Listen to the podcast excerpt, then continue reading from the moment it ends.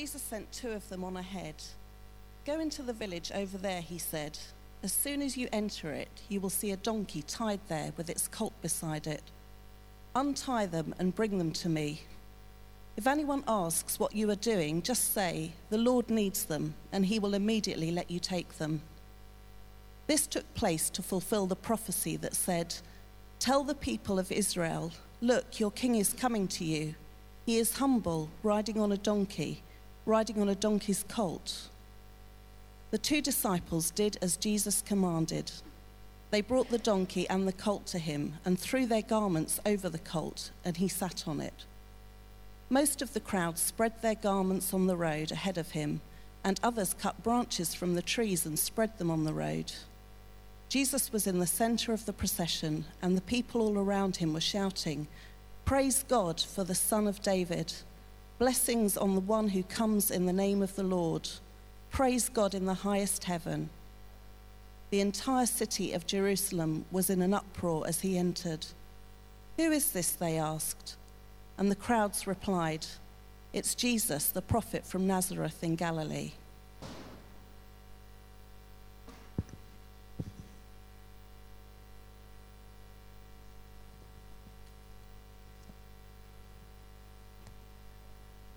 Thank you, Sue. Well, good morning. My name's Lindsay. I'm one of the pastors here. And um, I'd love to just add my welcome to you this morning on this Palm Sunday. And it's really nice, actually, for me to be back. we were away last weekend um, in Cornwall just for a few days, having a bit of an Easter break, a pre Easter break. Um, but it's really nice to be back um, with you all.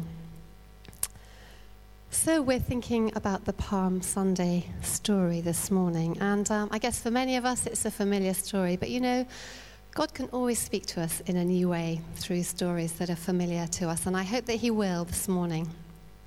Jesus and his disciples are on the road from Jericho to Jerusalem. And the story opens as they're at a place called Bethphage, Bethphage on the Mount of Olives. This was a place that was just near to Bethany, which was where Jesus was to spend his final week. And apparently, the road that they were on, this road, passed through the Mount of Olives and down through the Kidron Valley and on into Jerusalem. The Mount of Olives is apparently 2,660 feet above sea level and lies just to the east of Jerusalem. So you can just picture it. There's Jerusalem, and just to the east is the Mount of Olives. Um, and it's a sort of flattened, rounded ridge with four identifiable summits. Um, and then the traditional site of the Garden of Gethsemane lies just near to the foot of the Mount of Olives on the western slope, just above the Kidron Valley. So the road would have gone through the Mount of Olives, down near the garden, and then down through the Kidron Valley and into Jerusalem. I don't know about you, but I love to picture this. I think it just sounds so beautiful, and I've always loved to kind of imagine where these events took place as I've read these stories since I was actually a very little girl. It just sounds wonderful, you know, and, and such lovely names the Garden of Gethsemane and the Mount of Olives and um, the Sea of Galilee and the town of Nazareth. It just sounds beautiful. I asked in the last service, actually, has anyone been there and seen these places? Hands up if you've been there. Hands up, right up, because I'd love to see. Okay, a few of you have, just like in the last service. I would love to go and see, see it all, but for now I can't, just like most of us. Um, and we have to put up with just imagining it, or maybe Googling pictures and seeing an artist's representation. But anyway, here they are at Bethphage, and um, we're at verse 1. And um, we're told that Jesus sent two of his disciples on ahead of him to find a donkey and its colt. And he instructed them to say, if anyone asks you who, who needs these, just say, the Lord has need of them. I wonder how the disciples felt about being sent off to find a donkey. I think some people might not have enjoyed that role very much. I don't know that I would have done. I probably would have been at the back of the queue for that job. Um, but I guess they were used to Jesus by now, and um, they knew that he sometimes asked them to do random things. Um, he sent them off before, didn't he, to go and um, get food when he wanted to feed the 5,000 people. Um, and he sent them off, giving them all authority over evil spirits to, to preach the kingdom, but without any food or money. That must have felt a bit odd too. Um, but each time God provided, didn't He? Each time God came up with what they needed. Um, so why not this time? And I guess they probably were used to it by now, so they thought, okay, Jesus, we'll go and get the donkey. And I wonder whether any of them would have remembered the scripture that prophesied in, in the book of Zechariah, that prophesied that the Messiah, messianic king would come riding on a donkey. I wonder if the disciples would have made that link when Jesus said, Go and get the donkey, or whether they were just so kind of in the middle of it all that they didn't even think about the scriptures. I don't know. I just kind of muse about these things. And it's interesting as well that the word that Jesus uses for the Lord needs them, tell them the Lord needs them, is a word that can mean either earthly master or a godly kind of deity type master.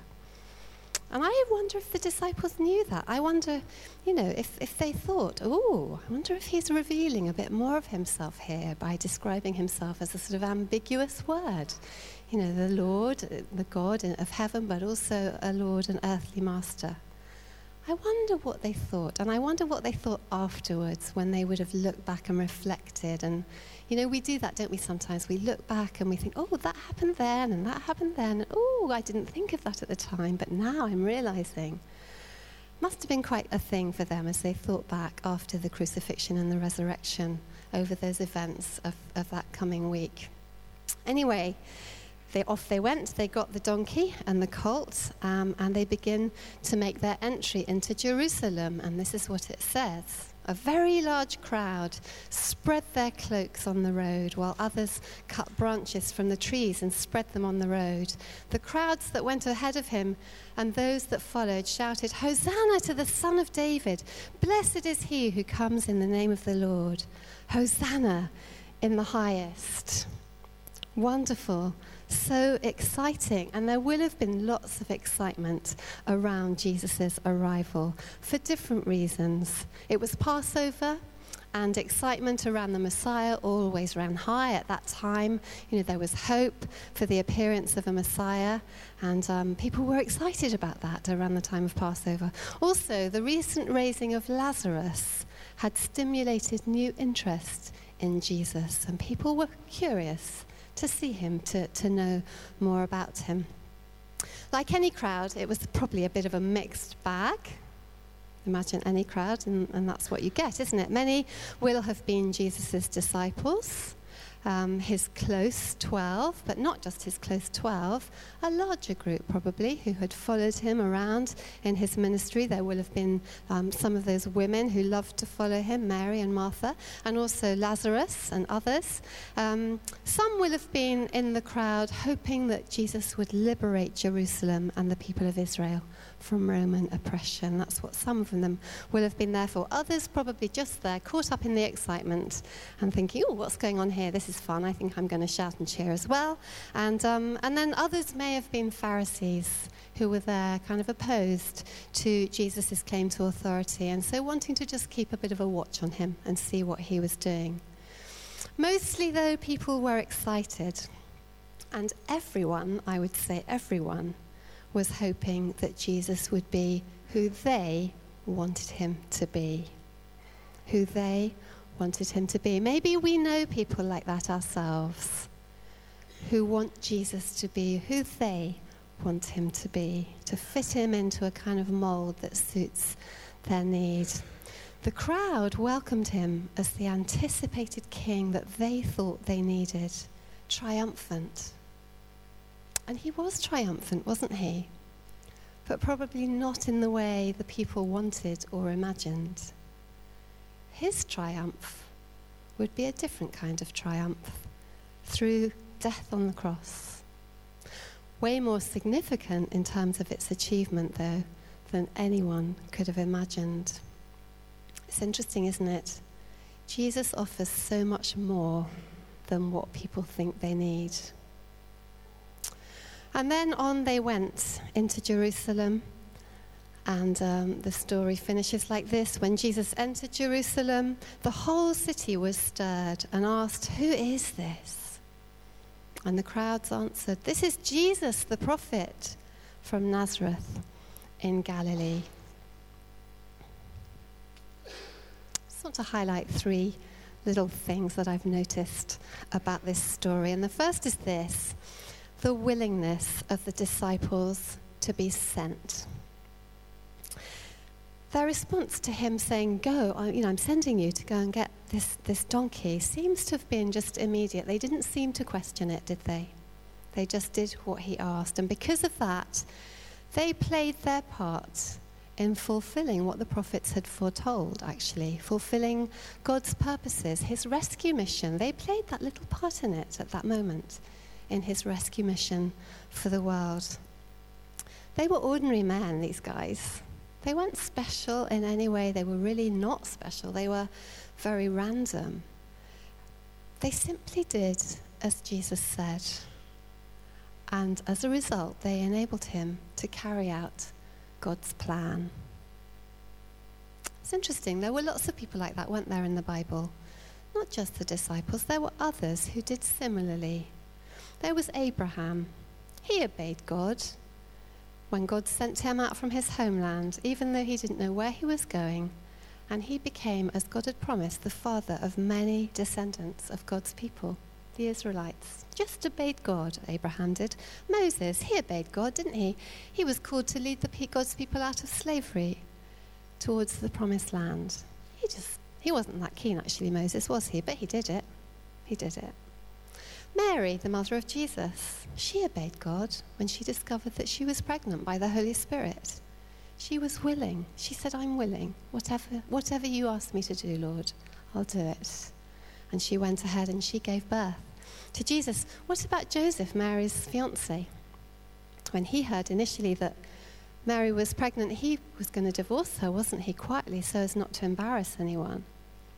But then he had a dream, and an angel spoke to him, and so he obeyed and he went ahead and he became Jesus' earthly parent. All of these people obeyed God, and as a result, they opened the way for God's plans for the world to be fulfilled. And not just people in the Bible, others in history have done the same, haven't they? Obeyed God and done great things. Jackie Pullinger, she went off to work among, in Hong Kong among the drug addicts. Just got on a boat and went, heard God sent her Martin Luther King, he fought for the equal rights for blacks and whites. He thought, no, I, don't, I can't bear this any longer. I'm going to do something about it. And he felt God call him, and, and off he went. Nelson Mandela sensed the Lord saying he needed to work to abolish apartheid. William Wilberforce similarly campaigned for the ab- abolition of the British slave trade. All these people heard God and thought, right, I'm, gonna, I'm going to obey, I'm going to do what God is calling me to. What might we do if we're willing to go when Jesus sends us? If we're willing to listen to the prompting of the Holy Spirit on a day by day basis, what might we do? Sometimes it might be something really big, like that list of people, and that can be a bit frightening because you might just think, oh, I could never do that. But you might, you might do something really significant. If the Lord sends you, He'll equip you. What might you do? Might be that He wants you to send you in a new direction for your job, or maybe a new direction in a relationship or in your personal life. If He's sending you, you need to respond. It might be something really, really small all the disciples had to do was fetch a donkey. That was quite small, wasn't it, for them? Anyway, it wouldn't have been small for me, but it was small for them. It could be something quite small. I had a dream the other day, and I want to tell you about it. So I'm just going to quickly look on my phone because I had a dream about a friend of mine. And um, it was very vivid. And when I woke up, I couldn't get this dream out of my mind, and I just thought I, I, could just get on with my day, but I felt prompted actually just to text her and tell her about this dream. It felt a bit random, but I thought I'm going to do, do that anyway. So I texted her the dream. And she doesn't normally reply very quickly, this friend. She's not great at replying to texts, but this time she came straight back, and this is what she said That's so interesting. I prayed last night for a dream from the Lord to encourage me. You had it for me, and strangely, it's really spoken to me. Thank you. I could have ignored that dream. I don't know what it meant. I don't know what it's going to lead to. I'm sure I'll find out if it's significant. But that was just a little prompting that I acted on. And it blessed her, it encouraged her. Who knows what difference we might make if we're willing to be sent? To follow those promptings that God gives. Who knows?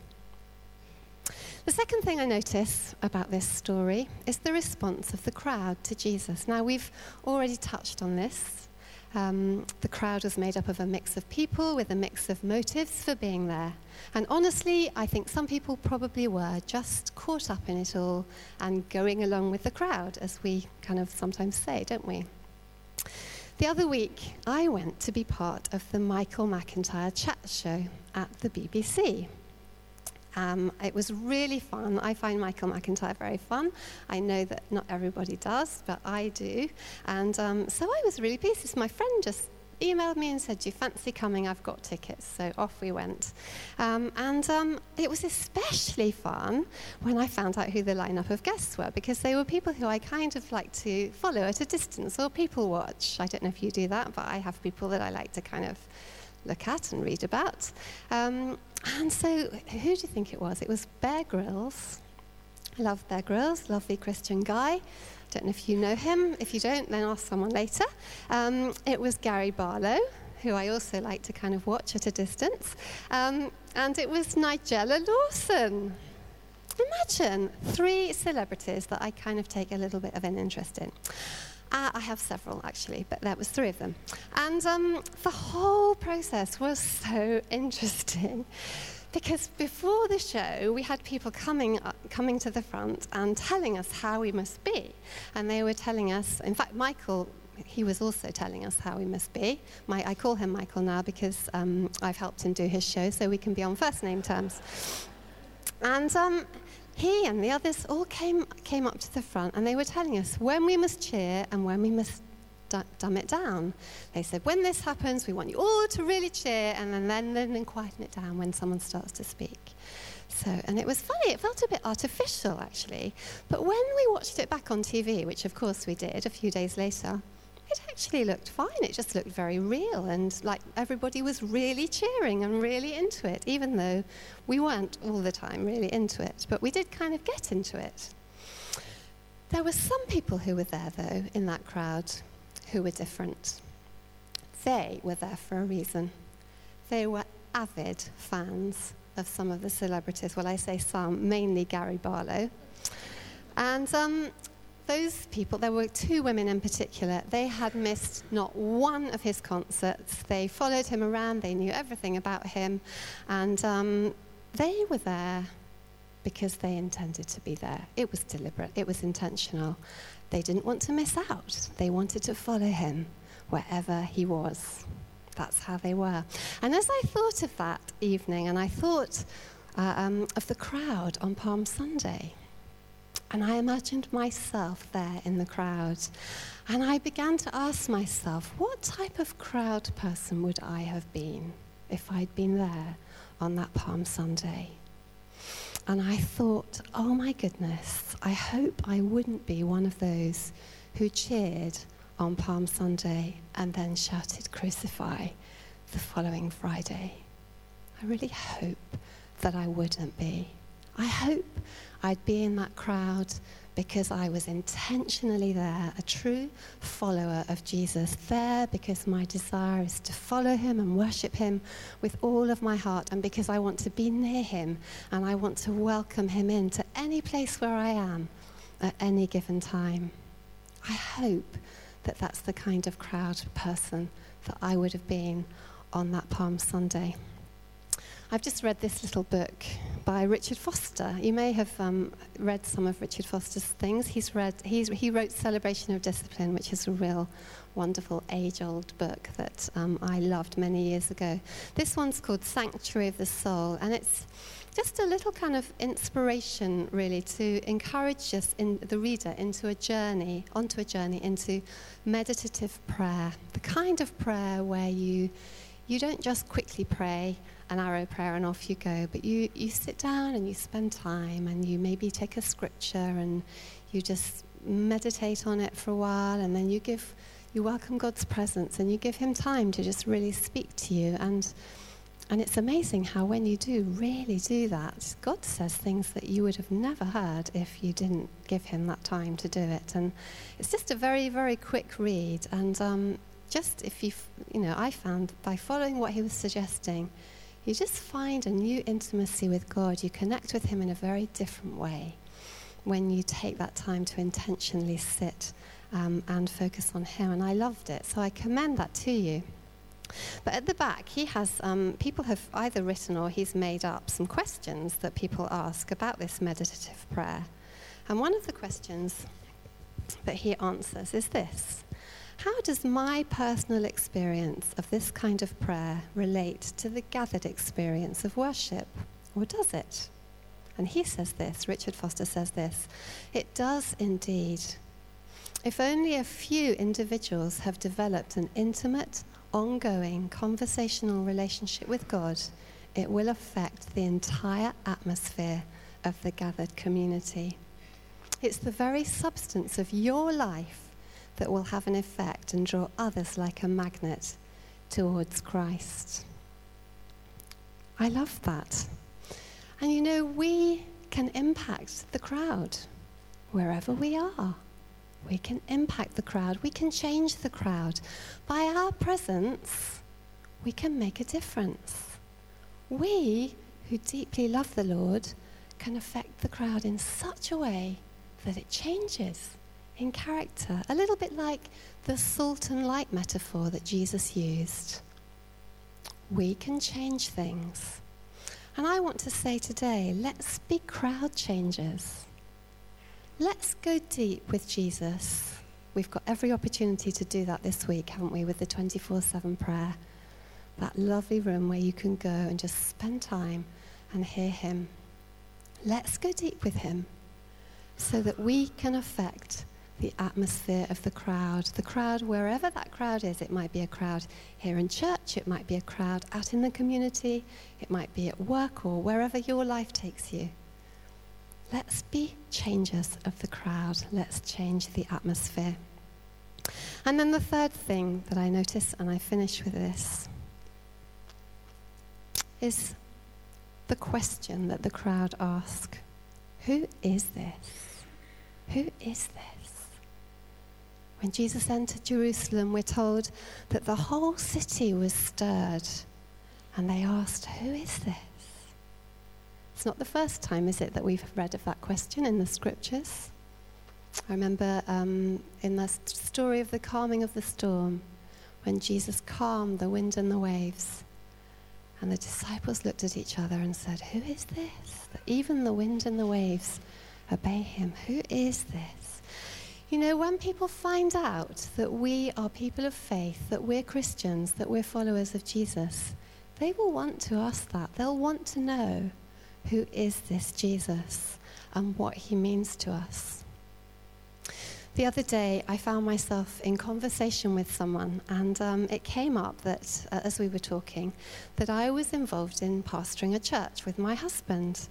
And um, she looked quite surprised and she said, Oh, so does that mean he's a vicar? I said, Yes, it does actually. Yes, yes, it does. She said, Oh, gosh, so does that mean then that you're, that you're a vicar's wife? yes, I said. Yes, I, yes, I suppose it does. Yes. She said, But you don't look like a vicar's wife.